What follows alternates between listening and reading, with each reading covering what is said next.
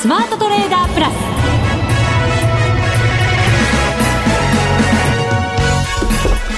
全国のリスナーの皆さんこんにちは。内田まさです。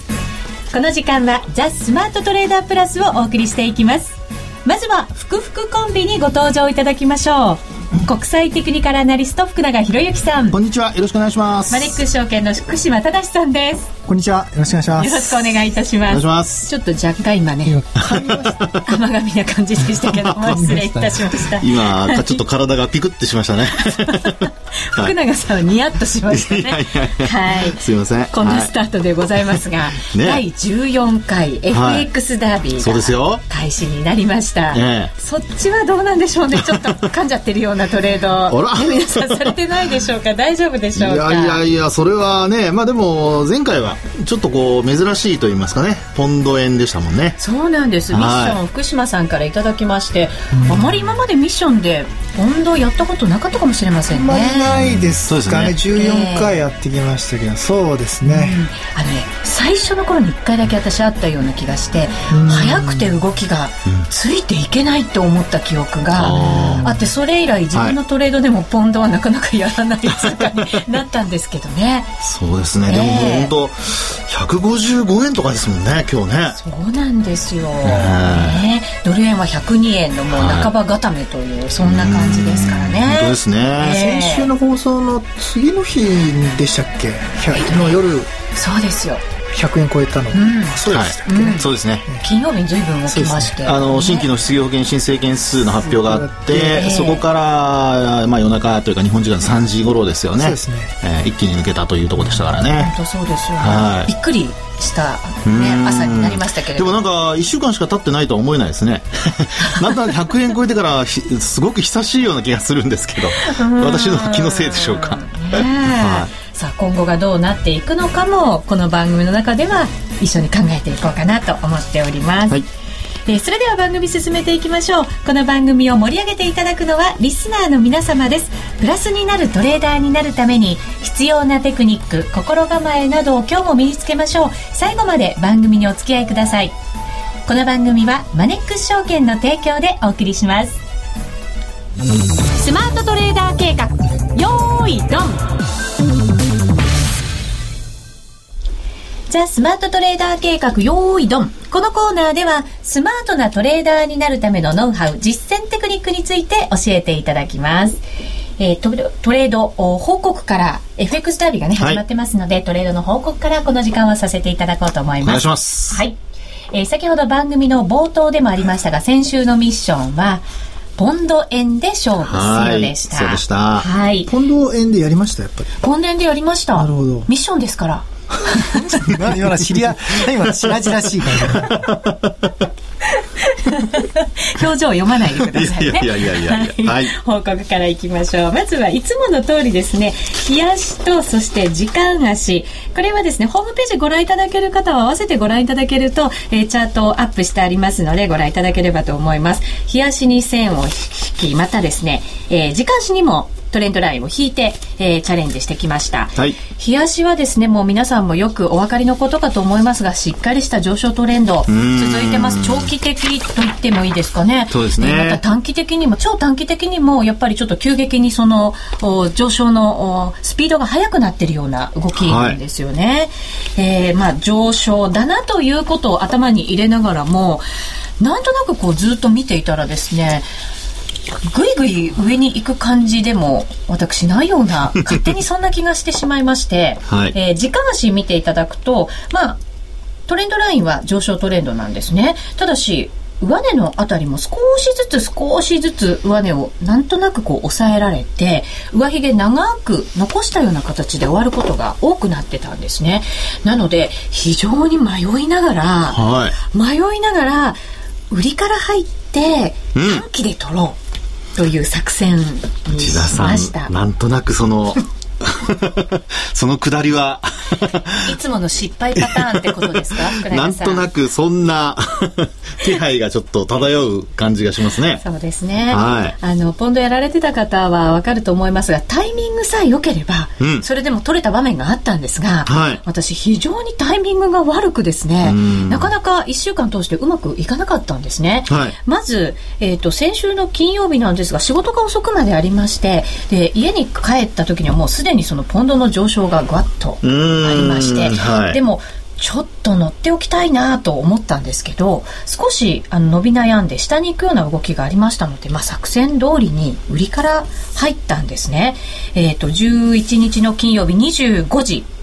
過ぎぐらいです、うん、えー、売りで155円74銭で入りましてその後まあまんまと上に持って行かれたわけですよね、はい、なのでもうその買って売ってから直後20分後ぐらいにはすぐに決済をしまして、はい、えー、156円飛び3銭のところで約30銭ぐらいですね、えー、で決済をしました。マイナスです。で週が明けまして月曜日の日、えー、夕方ぐらいにですね、17時46分ですね、細かく言いますと、えー、こちらはですね、やっぱり先週やられてましたので、じゃあ買いで入ってみようと、またなんかこう、悩んでる様がそこからわかるかもしれませんが、買いで入ったんです。156円36銭で、ほぼ、まあ、高値圏ですね。で、そこから入ったんですが、やっぱりこう、大きく振らされてしまって、下に持ってかれる場面がありましたので、すぐに怖くなってですね、これれも、えっ、ー、と、20分後ぐらいにすぐ決済をしまして、156円19銭のところで、えっ、ー、と、マイナスで決済となりました。で、その後どうしようかなと思ってたんですが、結局ずっとこう火曜日に向けて下がってきたんですね。はい、そこでエントリーしていられればよかったんですが、なかなかできずに、結局エントリーできたのが、14日の火曜日15時5分で、155円33銭のところでエントリーをしたんですが、すでにその下落は終焉を迎えておりまして、そこから上に行き始めたんですね。ただし私ちょっとこう、売りが少しだけうまくいってた時間帯があったので、売り乗せをしたんです。売り増しをしました。で、その後、やっぱり上に持ってかれてしまって、結果ロスカット。うん、細かく言えばですね、ちょっとずつ間には10万円、20万円とプラスになるトレードもあったんですけれど、トータルでは、かなりの負けということで、今回ちょっと負けトレードを中心に、はい、ブログにアップしてあります。そうですね。うん、あのー、やっぱり内田さん、あるいは他のね、トレードされてる方も同じだとは思うんですが、迷うとやっぱりよくないですね。ダメですね。トレードしなきゃいけないとかって思ったのはよくなかったのかもしれないんですけど、非常に難しかったです。はい、そうですね。ねえー、まあ、あのー、迷いと、それから、あとは、その、まあ、義務というか ポンド円をやらなきゃみたいなね、まあ、そういう気持ちも多分あったんだと思うんですけども、えー、まあ、そういうところからしますと、大きな流れが上昇トレンドになっているにもかかわらず、売りから入ったっていうところがね、やっぱりいつもというか、これまでの内田さんらしくないパターンですね。すねいつもあの長期のトレンドに従って、はい、だったら絶対買いでっていうふうにしてたんですけど、ね、そうですよね。ですから、まあ、やっぱりその辺が、あの、まあ、迷いと言いますかですね、うん、そういうのにつながっていたのかなと思うのと、はい、それからあとですね、あの、まあ、テクニカル的な話なんですけれども、えー、っと、時間足のところでですね、最後に、あの、後半で売りから入ったところがありますよね。はい、で、時間が、まあ、売り、売った後にうまくいっていた時間帯があって、売り乗せをしたっていうようなところがありましたけれども、このあたりですね、実はこれあの、RSI がちょうど下にこう出てますよね。はい。で、まあ、あのー、このトレード、えー、内田さんがしているときに、えー、こういうチャートを見ていたかどうかわからないんですけれども、これはですね、いわゆるあの、コンバージェンスですよね。はい。あの、逆行現象が起こっているところですね。そうですね。えー、値段は下がってるけれども、はい、RSI は上がってる。そうです。はい。というところですので、まあ、やっぱりこういうところはですね、今の内田さんの話にあったように、うまくいっている間にも早く、あの、やっぱり利益を確保しておく、おいてですね、それから反転したところで今度は逆にこう買いに入るというふうな、あの、まあ、あこう、トレードができていればですね、はい、えー、もっとこう、ポンドに対する、ポンド円に対する、あの、イメージも変わったんじゃないかと思うんですけども、あの、動きの速さといいますか、結構値動きもね、これ1円とか2円とかあっという間に動いてますからね。そうなんですよね。まあ、ドル円だとかの動きとはまたちょっと違う動きなので、まあ、その辺が、あの、えー、苦手意識につながってしまいますとね、良くないですよね。そうですね。はい、動きが速いから好きな方もすごく多くて、うん、まあ、あの、ささっと決済できるからってよく聞くんですけどね。そうですよね。うん、ですからうまくいった時にはそういうふうに、まあ、ツボにはまるっていうんですかね。はい。あの、まあ、利益がすぐ出てしまうようなトレードがね、えー、何回も続くんでしょうけども、うん、まあ、やっぱり、こう、最初のエントリーがうまくいかないと、まあ、今回のように、ちょっと待たされたりだとか、あるいはうまくいっている時間があっても、結果的にはロスカットさせられたりだとか、まあ、そういうふうになってしまいますので、うん、えー、やはり、あの、ちょっとこう、まあ、苦手意識は捨てて、はい。はい。えー、いつもの内田さんに戻って冷静沈着に、はい。やっていただくといいのではないかと思いますね。そうですね。はい。これでもあの下に上昇トレンド時間足で引いてるんですけれど、そこをなんとなくこう試して、あ、割って下に行くんじゃないかっていうそんななんかこう願いがこもってしまったというそうですね。そんなトレードにもなりましたね後半のはい。まあ確かにですねあのこれまで例えばそのまあ全体の流れを考えますとねあの一本調子でこう上がってきたわけではなくて要するに円が安くなってきたわけではなくてあのまあ先ほどもお話しましたように先週木曜日までは100円超えられなかったわけですよね。はい、ですからそういう意味ではやっぱり一旦戻すのではないかというようなちょっと止まると戻すんじゃないかっていうようなね円高に触れるんじゃないかっていうような気持ちをこう、どうしてもこう、まあ、すり込んでしまっているっていうところがありますので、はい、まあ、ただそういうところをやっぱりちょっと早く、こう払拭してですね、うん、えー、まあ、世界的にもう、あの、金融緩和、になってますし、あとそれからイギリスは確か経済指標良かったんじゃなかったでしたっけ？そうなんですよね。うん、またそのコメントの中で経済が少しずつ上向いてるみたいなコメントがあって、はいうん、本当？って私は 思ってしまうところはありましたが、よく言いますよね信じる者は救われるって この信じない素直じゃないところからいけなかったわけですね。ね。まあですから、まあ外部環境だとかそういうのを考えると、まあ素直にあの買いから入っていった方が良かったのかなというね、そういうところは伺えますよね。うん、はい。福島さんご覧になっていかがでしょうか？そうですね。ちょっとあの、時間足で見ている割には、えっ、ー、と、トレードのタイミングが早いすぎるかなって感じもしたんですけど、もしこの多分、あの、20分とか10分ぐらいのレベルでトレードするんであれば、もうちょっと短い足で見れば、うん、あの、タイム、もし短い足で見たときには、このタイミングっていうのはもしかしたら売りじゃないのかもしれないので。そうかもしれないですよね。うん、だから、もうちょっとこう、トレードの、トレードスタイルをうんをちゃんと自分で考えてからそれに合ったこうローソク足を出した方がいいかなっていう。まあこれだから、もしですね、少し、あの、耐えてですね、うん、まあ、あの、耐えて、それスタイルにもよると思うんですけども、耐えてみて、まあロスカットラインとか、いろいろあると思うんですけども、結果的には、例えば、あの、次の日の夕方、あ見ると、要は、多分利益出てると思うんですよね。よプラスになった場面も、あったんですけど利確もしっかりできず、うん、もうちょっと持ってればよかったかなと思う トレードももちろんあったんですよね。多分ねこれもしかしたらあの1時間足じゃなくて、うん、15分足とかで見たらここってもしかしてかなり売られすぎの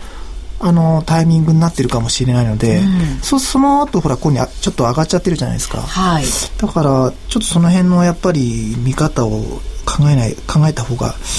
いいかなっていうふうに思いました。そうですね。あとロスカットのやっぱり幅が狭すぎたのかなと思うことも結構ありますよね、パンと入ってしまって、うん、うん。これあの自動決済されたんですね。自動で、はい、はい、ロスカット全部入れてあったので、えー、ただ利確ラインはやっぱりうまく引っかからずロスカットラインだけが引っかかってしまうというようなことが結構あったので。そうですね、まあ、ただですねロスカットは今、まあ、その結構そのなんでしょうね。思った以上にロスカットに引っかかってしまったようなイメージかもしれませんけどこれやっぱり広げてしまいますとねあのー、まあ、損失が拡大することにつながりかねませんから、はい、まあ、そういう意味では、あの、ロスカットに関しては厳格に厳しくやっていく方向でいいんじゃないでしょうかね。そうですね。はい、未だになんかちょっと動かしそうになる自分がいるんですけど、うん、そこだけは絶絶対に動かさないって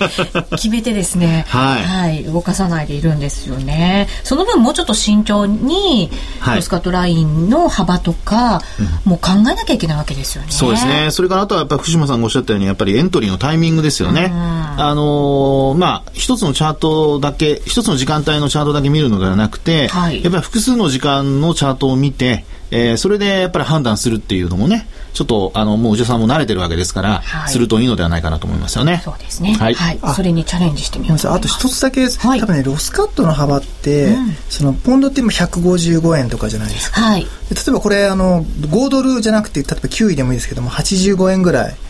で、トレードもしした場合のロスカットの幅と、あのこのポンドの156円あたりの幅だと多分同じにしちゃダメだと思うんですよね。そうなんですよね。だからそのその辺もちょっと考えた方がいいかもしれないですね。うん、その分なんかこう幅をまあポンドは結構動きが激しい通貨の一つですよね。うん、だからなんかこうその分損失も膨らんでいくのが早くて、うん、ちょっと怖くなる。自分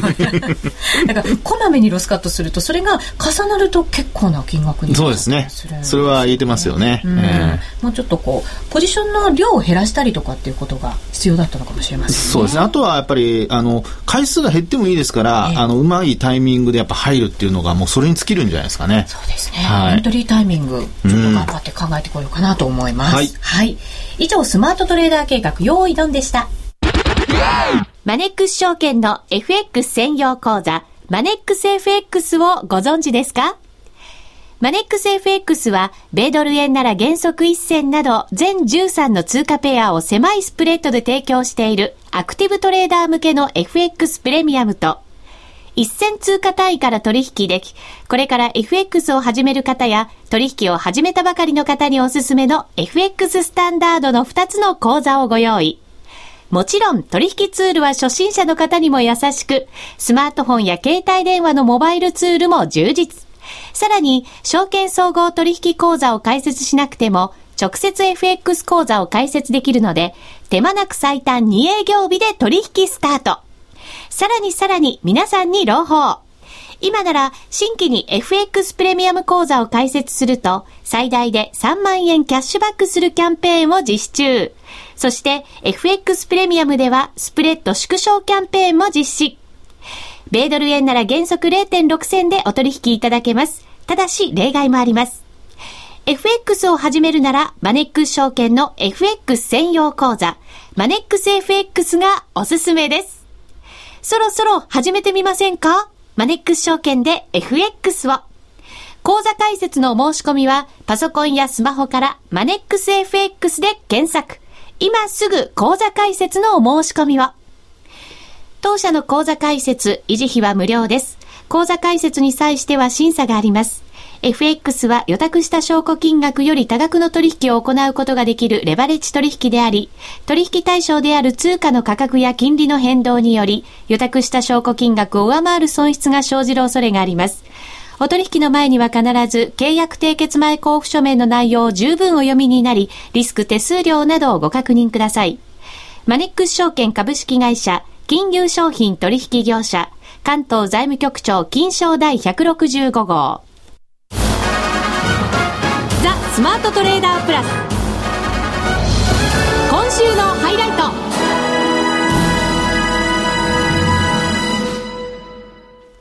さて、この時間は相場の見通しなどを伺っていきましょう。え現在ドル円が102円48銭から49銭あたり、そしてユーロ円が131円76銭から77銭です。ユーロドル1.2856から57となっています。ここから結構イベントがまた多く行われるんですよね、来週そうですね。うん、えっと、まあ、やっぱりアメリカのその景況感が、あの、今のところ、こう、話題にね、えー、話題の中心になっていることが多いですから、はい、まあ、そういう意味でやっぱりアメリカの経済指標の発表っていうところに、やっぱり皆さんの注目が集まってるんだと思うんですけど、えー、ですから最近、あの、よく、あの、聞く言葉で、あの、円安じゃなくて、ドル高だっていうようなね、うん、言い方をする方がちょっと増えてきましたよね。よく外境でも、ドル全面高みたいな、はいうん、そんな書き方されたりしますね。そうですよね。まあまあ、それもあって、あの、商品市況なんかで見ますと、例えば金がね、あの、弱含んでたりだとか、えー、まあ、いろんなところにちょっと影響出てるわけなんですけども、まあ、そういうふうに考えますと、やはり、こう、アメリカの景況感がこれからも改善するような、まあ、経済指標の流れができるようであれば、うん、あもう、やっぱりドルしっかりという流れになりますよね。本当そうですね。はい、福島さん、あの、雇用統計やっぱり一番注目されますけど、その雇用統計がきっかけで、相場の流れが1か月間決まるなんていうことが結構あったりしますよね。そうですね。今今回も実はそう言われてみるとそうなんですよね、やっぱり雇用統計がきっかけで雇用統計の発表からの日にやっぱり1円以上上がって、はい、えー、そこで、まあ、100円まではそのタイミングでは届かなかったんですけども、えー、やっぱりこう100円をトライするきっかけにやっぱりなってたなっていたと思うので、うん、えー、やっぱ雇用統計とかっていうのは大事ですよね。そうですよね。えー、その他にも経済指標たくさん発表されたりとか、あと FMC 型日銀の金融政策決定会合があったりとか、はい、はい、しますので、えっ、ー、と重要な局面、まあその見極めなきゃいけない局面に来てると思いますが、そうですね。あのー、まあそこでやっぱり気になるのはあのーいい、まあ、景況感がいいというのは、これはまあ、あの、プラスなんですけども、うん、まあ、良すぎると、逆に今度はあの、株の方ですよね。えー、金融緩和がその出口戦略というところにこう、まあ、えー、関心が変わってですね、えー、金融緩和から出口戦略、出口戦略からまあ引き締めだとか、うん、まあ、そういう、まあ、ちょっと気が早いですけども、そういう見方になってきますと、まあ、マーケットはどうしても、あの、先々へこう行こうとしますのでね、はい、ですから、そのあたりが、あちょっとこうね、えー、加速するようなことになりますと、あの、まあ、為替、あるいはこう株でですね、アメリカの方の動きがちょっとこう、逆になったりだとかね。えー、ということにもなりかねませんからね。まあ、そうなりますと日本株は今度はどっちにこう連動するんだろうとか、まあ、両方あのドルも上がり、それから株価も上がりという今の状況っていうのは一番日本株にとっては、まあ、幸せな環境なので、そうですよね。そうですよね。まあ、あの、木曜日の今日も、お日中ね、200円以上日経平均株価下げる場面ありましたけども、はい、まあ、引きにかけては結局58円安ぐらいですかね、小幅安で終わったというところですのでね。まあ、ですから、今週やっぱりアメリカ、それからあと日本のね、えー、景況感というところで、えー、まあちょっとこれも気が早いですけども、そろそろ5月末から6月になってくると今度ボーナスだとかね、うん、いろんな話も出てきますから、まあそういったところでやはりあの国内の景況感というのもあの見ておいて、はい、えー、まああこうちょっとドル買いあるいは円売りにつながるのかどうかですよね。今日なんかもあの GDP の発表国内ありましたけども、はい、えー、意外にあの発表の結果を見て売られてるという円が。ちょっとね。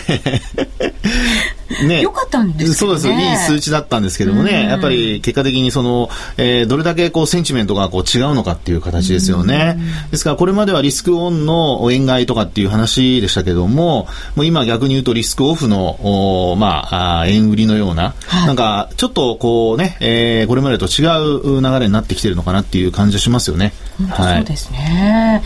はい、福島さんはいかがですか？この後のそのイベントで注目されているところってどのあたりですか？そうですね。あの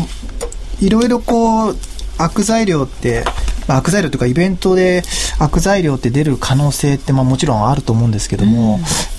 うん、今やもう100円って今まではこうなかなか1か月ぐらい抜けられない壁だったと思うんですけど今度こうサポートラインとして、はい、あの結構強いラインになると思うので。そうですね。もう102円固めもし始めていて、ね、なので、えーとまあ、よっぽどこう悪いあの悪材料がもう出ない限りは、まあ、100円をこう大きく下回っていくっていうこともなかなかこう逆に考えづらくなってくるのでそういう意味で言うとやっぱりドルに関してはあの目先も長期中長期的にも少し強いかなという感じはしますね。100円がだから一つの大きなその支えになるとなると、はい、トレードも意外にだから分かりやすかったりするのかもしれませんね。んそうですね。ですから、あの、これまでの流れから見ますと、やっぱりちょっと円高に触れるとね、そこでドルを買っておけば、まあ基本、あの、すぐにまあ円安の方に触れてくれて、戻して、えー、利益が出せるというような、確かそんな今、環境になってきてますからね。ただ、あの、アメリカの方でもまだリスク要因ということで考えますとね、あの、債務上限の引き上げだとか、まあこれも実は今週末にこう期限来るんですけど、はい、まあ実質的にその資金が、あの余裕資金があるので、えー、1、2ヶ月伸ばしても大丈夫だみたいな見方もあったりだとか、まあいろいろ、あの、ちょっと表に出てないというか、みんながあまりこう、意識してないようなリスクっていうのは実はちょこちょこあってですね、えー、ということで考えますと、やっぱり、あの、えー、慎重さはやっぱり持っとかないといけないかなというふうには思いますよね、これね。そうですね。はい。リスクというのとはまたちょっと違うのかもしれませんが、さっきの金利が上がってきて、はい、長期的に見たらまだまだほんのちょっとなんだよって ね、おっしゃる方もいますけど。はい、ええ、あの、これですね、あの、株価との連動をちょっと考えてみると面白いんですけど、うん、あの、2007年ですかね、6年から7年のところで、うん、えー、まあ1万8000円つけに行った場面がありますね。2005年の郵政解散の後に、えー、6年7年という形で、まあその後上昇していくというパターンなんですけど、1万8000円をつけに行くパターンですね。その時のあの長期金利というのが2%に届くか届かないかっていうところで、うん、えー、株価も頭打ちになり、まあ、その後、やっぱり、あの、まあ、ちょっとサブプライムショックなんかがあったりしたわけなんですけどもね。はい、ですから、ですから、その長期金利でいうと、まだその1%にも届いてないような状況ですので、うん、まあ、そういう意味では、今、内田さんの話にあったように、えー、本当に長い、こう、目で見た時の金利の上昇っていうのは、まあ、あまだ始まったばかりと見るのか、あるいはまだ全然だと見るのか、はい、えー、ちょっとですね、これ見方分かれるところだとは思うんですけども、うん、ただ、その株価だとか、あるいはあの日本の金利っていうところで考えますとね、やっぱ2%がちょっと一応マックスというふうに、うん、えー、見ておくのが一つポイントになるんではないかなと思いますね。続いてはこのコーナーです。みんなで参加、今週のミッション。さて福島さん今週1週間のミッションどうしましょう？そうですね。スケジュールを確認してます。ドルその FOMC が来週ですか？確か。はい。あったような。ごめんなさい。あれ？日銀の金融決定会合あるんですよね。ありますね。はいそうするとやっぱクロス円ですかね。クロス円。たくさんありますけど。たくさんあるんですけどね。米ドル円にしちゃうとね、雇用統計。ねそうなんですよね、えー、そこまで取っておきたいんですよね。うん、だけど雇用統計は、じゃあユーロドルにしましょうか。なので今回ドル円にしましょうか。ドル円で。はい、なんか、ここは王道来たって感じですね。なんかほら、内田さんもドル円なら、大丈夫だぜみたいな今顔したんで あ本当ですか？はい。その結果は来週わかると思いますので ご期待ください。ぜひ皆さんミッションドル円チャレンジしてみてください。でさて福島さんお知らせありますか？そうですね、えー、今あの先週も、あのー、告知させていただいたんですけども、えー、今週は株と FX の5夜連続セミナーはい。盛り上がってるようですね、うん、あよくご存知ですね。はいあの月曜日でしたか？桜井英明さんがはいはいはい、はいえー、出演されて、報告を受けておりますよ。昨日は杉村富夫さんでしたね。もうラジオ日経でもおなじみのお二方。そうです。はい。もう、あのユニークユーザー数でいくと、もう、あの、二方、3000名超えてます。うん、すごい。やっぱりこういった活況な相場状況もあるんですけども、やっぱりまあ、こう、特に日本株に関して、えー、すごいこう、興味を持っているというか、あの、やっぱりこう、ずっと、まあ、悪い言い方すると塩漬けになっていたようなお客さんが、やっぱりこう株価戻ってきて、えー、まあ、ログインするようになって、うん、で、少し、あの、戻ってきたから、まあ、売ってみてとか、あるんですけども、まあ、そういったお客さんが今見に来てるんですよね。はい。で、今日はあの、FX のセミナーなんですけど、うん、JP モルガンの佐々木さん、登場いただきますので、はい、えー、今日は為替動向ですね。はい。えーぜひ日本株やってる方も見ていただきたいなと思います。そうですね、はい、私もダービー中ですからしっかり勉強させていただこうと思っています、はい、ミッションはドル円です。えそして皆さんの参加 FX ダービーお待ちしていますのでホームページからお入りください。お願いいたします。ここまでのお相手は福島正と福永博之と内田まさでお送りしました。それでは皆さんまた来週。この番組はマネックス証券の提供でお送りしました。